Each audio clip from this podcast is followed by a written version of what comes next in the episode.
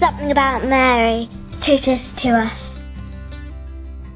So now I'm Father Jimmy. I'm from Dove in Kildare in Ireland. I've been a priest for 43 years.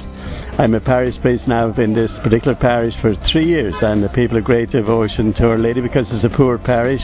Uh, we're known as a bog parish, the turf. The people work at the turf to bring home the turf every season and once they have the turf home for the winter then they're quite happy and have great devotion to Our Lady. I'm not so familiar with Medjugorje. This is my third time, but I have been to Lourdes over 40 times. I've brought a group to groups to Lourdes every year for the past 42 years since I got ordained. And one year I went twice.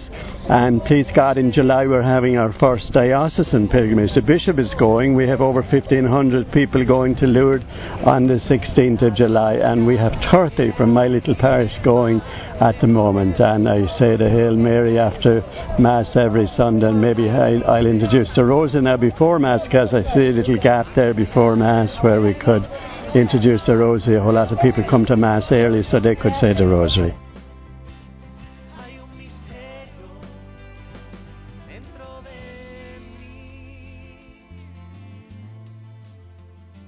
dentro de.